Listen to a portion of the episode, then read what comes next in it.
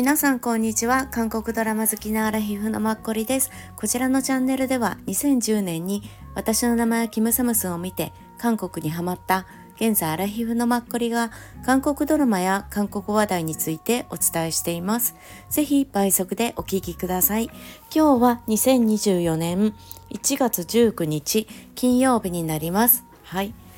今回お話ししたいのはつい先日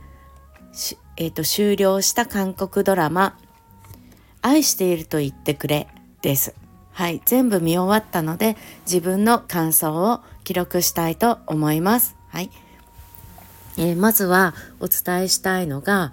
全体的な感想でしょ。で、ちょっとずつ最後の思い当たるキャストについて、あとは全体を通しての雑談になります。よろしくお願いします。はい、もう昨日16話目を見たんですけど、もう最初のちょっとで私すごい泣いてて、もうかなり泣けるポイントが3つぐらい4つぐらいあったんですね。泣ける場面というか、もうそれとともに結構なんか涙と鼻水とでなんかすごい鼻が詰まったっていう感じだったんですけど、皆さんご覧になってた方はいかがでしたか？もうさ、すごい本当に良くてね。で、15話の最後のところで、ちなみにこちら全部暴露になるので、まだご覧になってない方は聞かないでください。15話の最後のところで、空港で2人が会うのかなっていうところで終わったんで、それが気になってたんですけど、で、16話の、最初のね段階でそれが続かなかったから、ひょっとしてこれを16話の最後に持ってって最後まであやふやとか不安を残ったんですが、一応それは真ん中で解消されたからよかったって思って、もう最終的に一番最後の終わり方もう私にとってはすごく良かったですし、偶然出会って、でまたね劇ミュージカル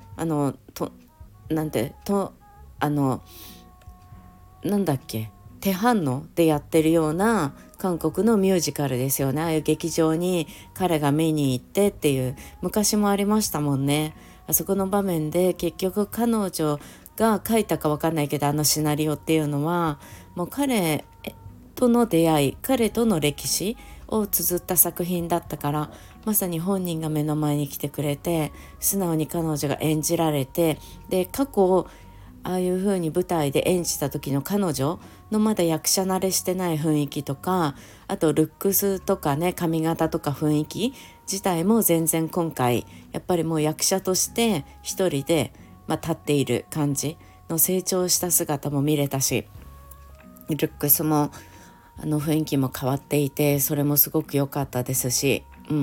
お互いのチョンウソンさんの彼女を見る視線、目線っていうのも私はすごく今回好ましくて、舞台から彼女のね姿を見てる感じで、2人ともなんか気持ちが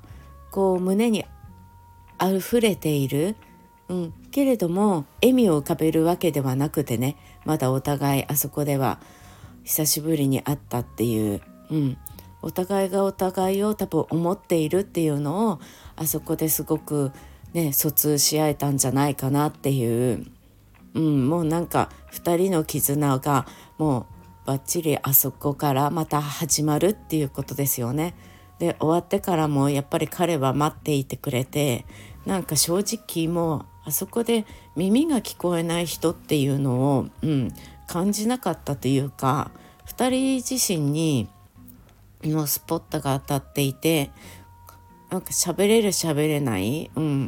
耳が聞こえる聞こえない手話で会話してるっていうのをもう個人的には多分見入っていたのでね、あんまり気にならなかったっていうのもあるかと思うんですけど、もうそういうのをなんか超えてやっぱ、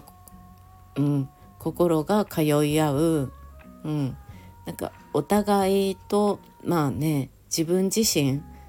をもうなんか2人はそれぞれ見ているようなね、そういうなんか時間ですごい良かったなって思いました。で一番最後その後にエピローグがあったのも個人的には好ましかったです。このドラマって確か一つずつのエピローグはついてなかったと思うんですけど、最後にああいう形で後ろ姿だけでも残してくれたのがすごく良かったですし、あの場面で別れましたよね、あの線路で、そういう場面でまたあそこっていう同じ場所を使った背景を使ったっていうことよりも、私的にはあのドラマにあの線路の雰囲気、あと空気感と外で撮影しているあの画面の広さっていうか全体的なバランスとかもとても良くて、最後のエピローグも個人的にはすごく好ましかったです。そうですね。で、あとやっぱりチョン・ウソンさんの大きさっていうか、年齢的な感じしっかりしてるっていうか、それもなんとなく後ろ姿から私的には感じて、すごくね良かったです。ちょっとだけ雑談なんですけど、あのドラマで1話1話終わった後にエピローグがつくっていうのが一時よくあったかと思うんですが、それを私一番最初に見たのって青い海の伝説かな。それぐらいから前はエピローグがあったかな。星から来たあなた、あれはなかったよねまだ。私は青い海の伝説で毎回チョン・ジヒョンさん、シンチョンっていうあのマーメイドね、イ・ミンホに名前を付けられた彼女がすごく面白くて、エピローグで、でもシンチョンだけじゃなくてもあのドラマに出ていた他の人だし、結局あのイ・ミンホさんの本当のお母さんとそのお母さんがちょっと居候していた、家主ですよねの、家の主の夫人との関係が実は前世でもつながっていたっていう、すごいエピローグが面白かったりとかね、そういろいろそういう逆的な部分があの青い海の伝説のエピローグではあったんで、すごくそれから私エピローグっていうのはこういうのもすごい面白いなって思って存在を感じるようになっていて、でも最近のあんまりドラマではエピローグを見かける機会が減ったかな。多分配信サービスのねドラマも多くなったのでそれもあるかと思うんですけど、なので今回すごく久しぶりにエピローグっていう存在を感じられて、一番最後でしたけど良かったなっていうのも感じました。あとはですね、チョン・ウソンさんっていう役者さんについて、今回私チョン・ウソンさんだって思って初めて見たんですが、やっぱこの人ってやっぱり役者さんとして歴が長いし人気だし有名だしっていうのがとてもよく感じられましたし、以前私チョン・ウソンさんっていうのを知らずに、私の頭の中の消しゴムでしたっけ、あれを十何年前に見た時に、ソン・イェジンさんですよね、あの女性役とても上手だった。一回しか見てないけどその十何年前に2人がすっごく上手でもう見入っちゃって、そして若年性アルツハイマーの映画を見たのが私初めてだったんで、すごく衝撃でね、ああいう世代の人がああいう病気になるんだっていうのを知れたこともそうですし、とても映像で見るから衝撃的で2人の役者さん云々よりもストーリーがとても記憶にあるんですが、あれもチョン・ウソンさんだったっていうのを今回知ることができて、やっぱり私の中でチョン・ウソンさん偶然そういう、何かしら身体的な、ものがある作品を偶然今回も2作目として見たんですけど、とても私は彼のそういう作品が合ってるというか、すごく今回もチョン・ウソンさん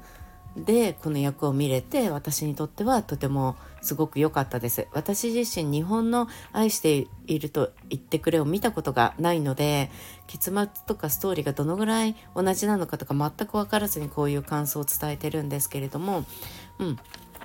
すごく良かったかな。日本は豊川悦司さんが演じられたと思うんですけど、豊川悦司さんもなんとなくチョン・ウソンさんと、2人とも被るかなって、身長が高くて体格がいいっていうのと、大人な男性であるっていう感じが似てるなっていうのも若干感じるんですけど、チョン・ウソンさんは本当に良かった。それでいて思ったのが、今回はこの16話のドラマとして放送されましたよね。で、韓国ではメイン3局とか TBN とかそういうメインケーブルではなくてジェニー TV とかで、放送をされて、かつ、ディズニープラスで世界に配信された。これが、映画としてね、一つ、作品として広まって、普通に日本で上映されても絶対に私はいいと思うし、これがね、個人的な勝手な感想なので、なんですけど、愛の不時着みたいにやっぱりああいう愛情爆発みたいなのと、いかにももう受けるだろうって分かっているストーリーですよね。だからこそスポンサーが大きくついて、もう大掛かりな、制作と番宣と世界に発信していくぞっていう風に、韓国ドラマとしてね作られたわけだし、作家さんも、著名な方で絶対に売れるものを書いてくださる方で、私も見て、泣いたりしてたし、すごい良かったんだけど、あれぐらいのやっぱり反響を受けてほしいと思いました。今回のこの作品を見て、受けるべき作品だよなっていうのもすごく感じました、ストーリーがね、またそこで日本のものとどれぐらいかぶさってるか分かんないし、日本のものも日本ではすごい爆発的にヒットしたっていう、歴史が残っているんですけど、韓国でもやっぱりというか、世界でこの韓国版の愛していると言ってくれしか私見てないので、この韓国版の愛していると言ってくれはもう韓国ドラマを代表する今年のドラマとしてぜひもう世界ですごくヒットしてほしい、多くの人に見てほしい、もうディズニープラスでずっと、何年後にもみんなが見れるドラマとして残ってくれてよかったって思う、個人的にはドラマですね。もう個人的には2024年、23年から始まったけれども、もう24年の代表的ドラマとして残したいドラマです。だいたいこういう風に冬の韓国ドラマはいいものが多くて、それが2月とか3月とかに終わるものが多いので、2024年の年末のドラマとして忘れられる機会が多いんですけど、俳優さんだけが演技賞とかを取ったりしてね、だからこそこの冬、これまず最初に終わったドラマとしてとても良かったとして、自分の記憶の中に取っておきたいなってすごく思いました。皆さんはいかがですかね。で、こっからはちょっとやっぱ最後見て、あとキャストさんとして、記憶に残った方たちの話を個人的に記録したいです。触れてこなかったチョン・ウソンさんの子役、子供の頃を演じてた方ですよね。男の子、本当に私の中ではベストマッチっていうかとても上手でしたね。耳が聞こえないっていうのを純粋にそのまま彼は表現していて、ひょっとしたらごめんなさい、この子役さんについて私調べてないんで分かんないんですが、ひょっとしたら本当にデフなのかもしれないけれども、もう本当にそのまんま、あと可愛くて素直で、もうそのまんまの子供の時代なんだろうなっていうのを感じさせられました。で、あとそれと、一緒にいる子役の男の子ですよね。大人になっても親友である男性なのかもしれないんですけど、あの子もすごくこの男の子に接するのが上手でしたよね、演技が。だからすごいこの子役さんは本当にあっぱれだったなって思いました。ジョンソンさんの時代の子役さん、あとやっぱりずっと気になっていた館長ですよね。やっぱりジョンソンさんの若かりし頃と彼の中での人生ではすごく大きい一人だったから、もう最後まで出続けたんだと思うけど、館長の女性ね、もうこの女優さんの演技がうますぎるからね、ムカつくんだけども、最後まで私ムカついて、表情とかさ、常にやっぱり重い何かを引きずってる感じじゃないですか。あれが上手なんだけれども、朗らかとか明るい感じじゃないから、39歳だっけ、あれとは全然違うからね。上手なんだけど本当に最後まで嫌だったなって思って、で、最後は自分自身を見つめ直して、自分の過去と向き合ってああいう風に締めてくれたからね、よかったけれども、それにしても本当に邪魔をしてくれましたよねっまあね、だからジョンソンさんも、月末迎えられてよかったけどさ、あの人とのね、もう本当に全く大変だったよね。で、あと同級生で、彼女のことを本当に信じられない好きだったっていうあの作家さんね、あの人ともうまく終えてくれたし、あの作家さん自身もチョンウソンさんを憎んでいたけれども、そこでまたね、あの男性3人で会ってね、話をしたりして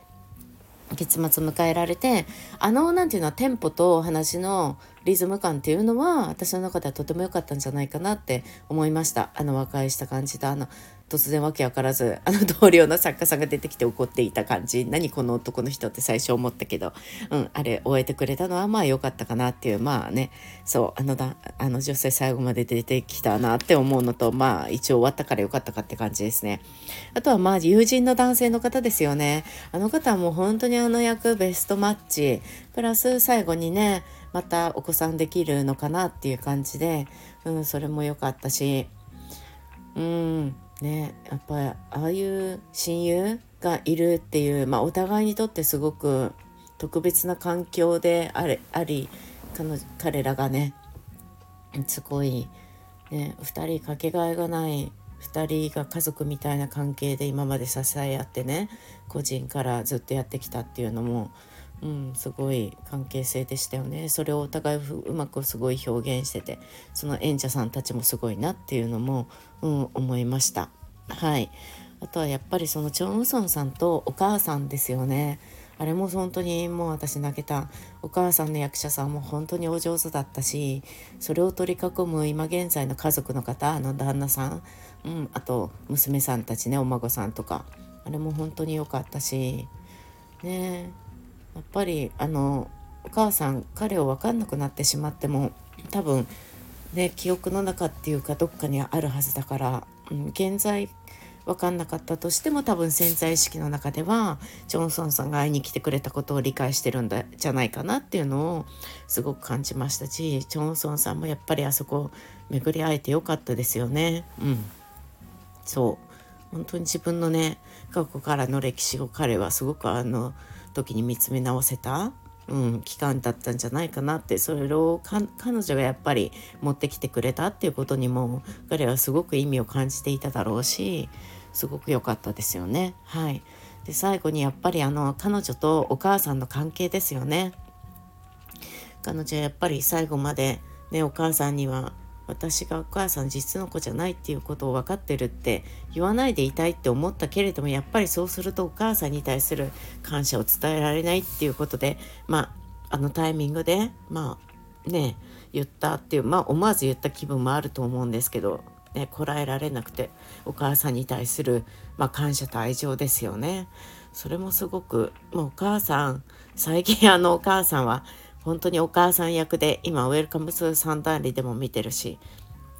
いろんなところで見る機会が多いんですけど、本当に上手すぎて本当に感動ですよね。常にお母さんが出てくるお母さん役っていうのはもう感動を与えてくれるというか、シンヒョンビンさんとの相性もすごく良くて、本当に感動で、シンヒョンビンさんが私今まで見たので一番記憶にあるのって、優しい社会生活と、あとジェボルチェ財閥家の末息子なんですけど、彼女ってすごく繊細で安寧い儚い雰囲気のを持つ役っていうのを演じて、そこからしっかりした個人に成長するみたいなのが、私の中で一つのドラマの中で彼女の成長を感じるっていう感じなんですね。で今回もお母さんにとってやっぱり今まで心配な娘だった、やっぱりねすごく愛してるから娘のことをお父さんお母さんが、で彼女も両親のことをすごくね良い娘になりたいとか一生懸命両親にあれしてきたけれども、これから自分の気持ちで生きていきたいっていうのを伝えて、それを決めた時と、最後ああいう風にお母さんの前で自分を見せた時、なんかまた成長を感じられて、シン・ションビンさんっていう役者さんの演じ方とか、彼女のやっぱり演技の魅力、自然とそれが分かる役者さんだなっていう、一つのドラマの中での彼女の成長ですよね。それがすごくね、シン・ヒョンビンさん、私正直最初なんとなく儚い雰囲気が苦手だったんですけど、すごくやっぱりそのドラマが終わった時点での彼女っていうのを見ると、こういう風に演じる役者さんなんだなって思って、今回3回目なので彼女のドラマ、すごく彼女たくましい役者さんだなっていう風に思うようになりました。この母と娘っていうのは本当にね、一番いい場面に持ってきてくれて、一話一話が今回韓国ドラマのあのストーリーの流れと話の進め方、もう全てが私にとってね本当に良かった、このドラマは。で、一番最後チョン・ウソンさんが前の生徒さんたちと会ってね、一緒にお酒を飲むのも良かったし、しかもそれが地下とか夜とかの居酒屋とかではなくて、お天気ね、ベランダみたいなオープンテラスで、ああいう風に若い子たちと集ったっていうのがまたこれ爽やかな雰囲気が出ていて良かったですね。あと喋れる子、男の子と、あと付き合ってるのかな、女の子、2人もすごくさ、成長した感じをみんなうまく出してましたよね。洋服とかだけじゃなくて多分メイクとかもあったけれども、でもすごいそんなとこからもやっぱ大人らしさ、を感じられて、やっぱり4人も上手な俳優さんたちだなっていう、これからが楽しみだなって思いました。はい、いいかな。あと親友と弟さん、あとやっぱり彼女を好きだった今までの幼馴染の親友の男性、もう3人はねもう確実に常にいい周りを固める演技をしてくれて、ありがとうっていう感じであり、お疲れ様でした、良かったですっていう感じでしたね。やっぱり幼馴染の男性はね、最後まで何も言えずに、辛かっただろうなって思うし、しかもシン・ヒョンビンさんにね、あなたには幸せになってほしいから、あなたにそう思わせる人ではなくて、あなたのことを本当に愛してくれる、あなたを幸せにしてくれる、そういう気持ちにしてくれる人とね知り合ってほしいみたいに言われたことっていうのは、やっぱり彼の例の中ではもう一つの区切りになっただろうなって思うのともに、それを受け止められる彼の、大きさっていうか、いや、あれは辛いですよね、どんな人でも。ね、もう次、すごく彼の中でって演じ方と場面もすごく良かったかなって思いますね。カメラのアングルとかも。はい、以上です。はい、あと雑談的なものでは、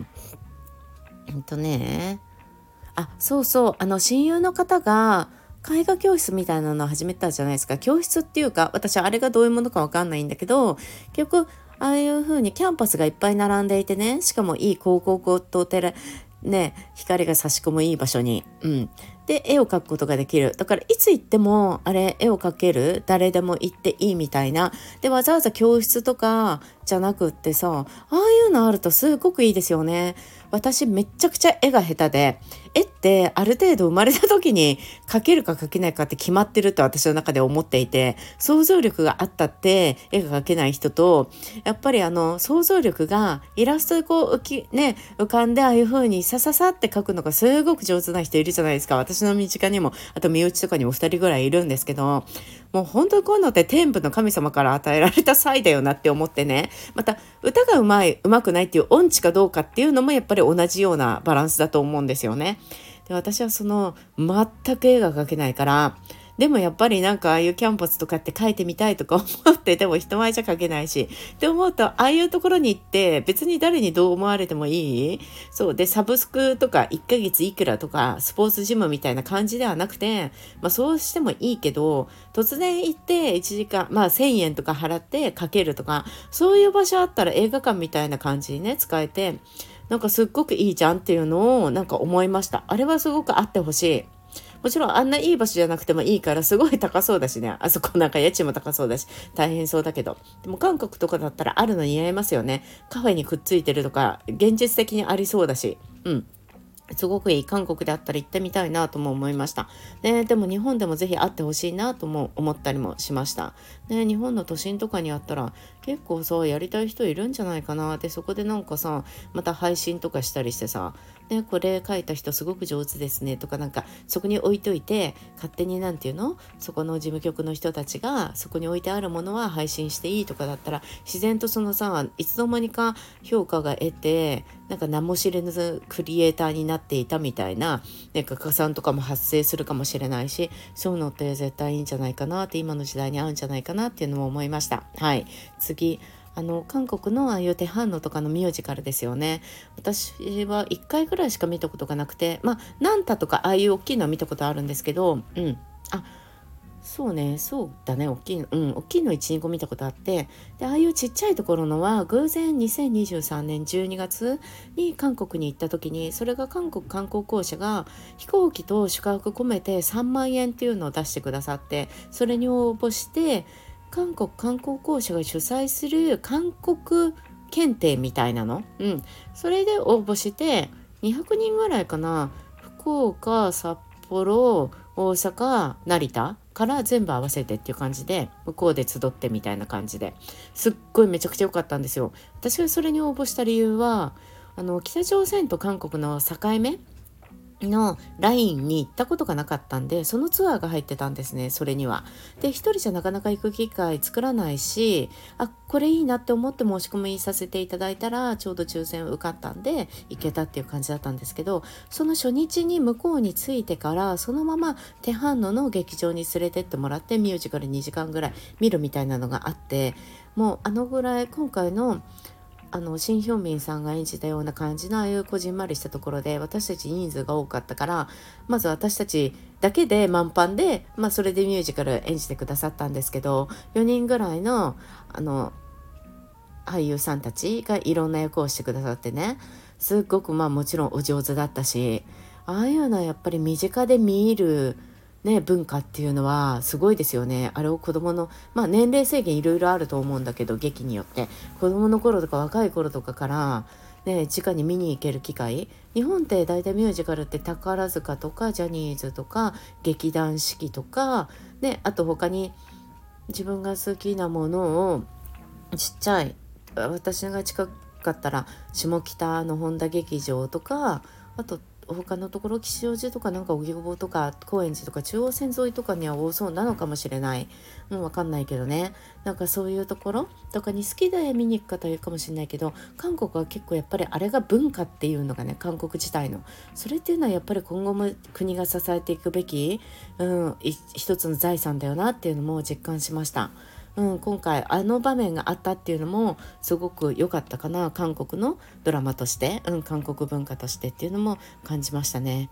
はい。そんな感じかな。そう、あとは思いっきりちょっと外れず雑談、一番16話のところでももう PR 広告大きかったですよね。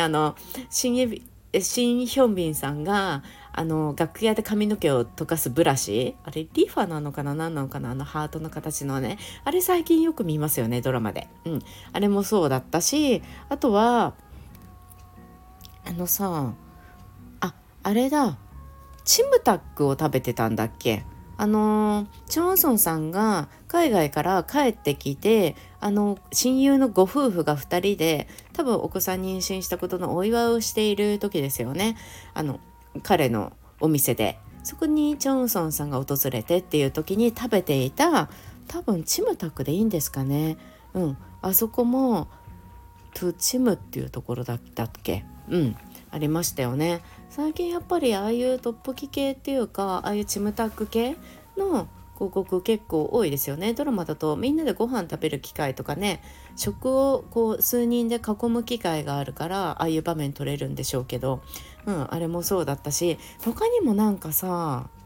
なかったっけ、いろいろ多分エキスの健康にいいのとかもあるだろうし、そう、一番最後のね、あれを2つはすごく目立ったなって思いました。でも別にあれも許せるっていうか、放送のスポンサーになってくれてありがとうっていう感じでした。はい、こ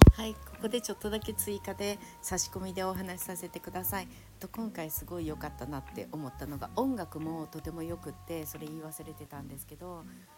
なんていうの、アコースティック的な、でもすごい流れるようなメロディー、あれもすごい良かったですよね。まあ韓国の歌じゃなくって英語でしたよね、確か。あれもすごくさ BGM 的な感じで流れて和やかで本当に良かったですし、あとちょっとだけ話は変わって、こちらディズニープラスじゃないですか。ディズニープラスってやっぱり最近すごいなって思う方多いんですけど、いや本当にすごいなって思います。っていうのは、なんか今日偶然見たインスタグラムで、今年ねチュジフンさんとパクボヨンちゃんが一緒におそらく何かしら作品やるみたいなんだよね、ディズニープラスで。で、ごめんなさい、勝手にこれは個人的な喜びなんですけど、私2人が本当に大好きで、だからなんとなくね相入れない2人なんですよ、私の中では。でもパクボヨンちゃんもちょっと大人の雰囲気になってきたからあれだし、どういうストーリーに2人が出るのか、ごめんなさい、私詳細見てないからまだ分かんないんですけど、公表されてるかもしれないけど、でそうでチョジフンさんもいろんな役をやるからね、2人が出るからといってラブストーリーっていうわけではないだろうし、どんな感じになるのかっていうのが分かんないけど、いずれにしても2人が出るのがすっごく嬉しくって、さらにディズニープラスさすがだみたいな感じで、すっごい楽しみです。はい、追加させていただきました。以上です。皆さんいかがでしたか？ご覧になられた方、ぜひこれについて私本当に皆さんとライブとかで語りたい。なんかさ、ライブってみんなでトークできる場があるといいですよね。なんか顔出しとかしないでさ、みんなで喋りたいだけ。でも顔出ししないとやっぱり誰が次喋るって分かんないから難しいのかね、みんなでライブとかしちゃうと。そっか、みんなで話せる機会があるといいなとかね、すごい思いますね。なんか FM スタンドをやってない方とかも多いと思うから、 YouTube とかだったら話せるのかなね。なんかぜひそういう場をこれについては設けたい。だから一話一話見終わってみんなで感想を言い合う、そう語らう機会みたいなのを今年ちょっと作りたいかもしれない。最初私誰も参加者いなければ一人で語らっててもいいので、そこに時間が合う時に。皆さん時間が合うのがいつぐらいなんですかね？週末の夜とかいつかいいのかな。皆さんにこれについてもちょっとインスタグラム出てきたらストーリーでアンケートを取りたいなって思うので、恐縮ながらまたインスタグラムちょっと近々見ていただけているとすごくありがたいなって思ったりもします。はい、ぜひそういう機会、皆さんで一緒に韓国ドラマ味わっていきたいなって思うので、ぜひよろしくお願いします。今回もお聞きくださってありがとうございました。明日土曜日ですね、1月20日土曜日、皆さんにとって良い一日になることを願っております。はい、ありがとうございました。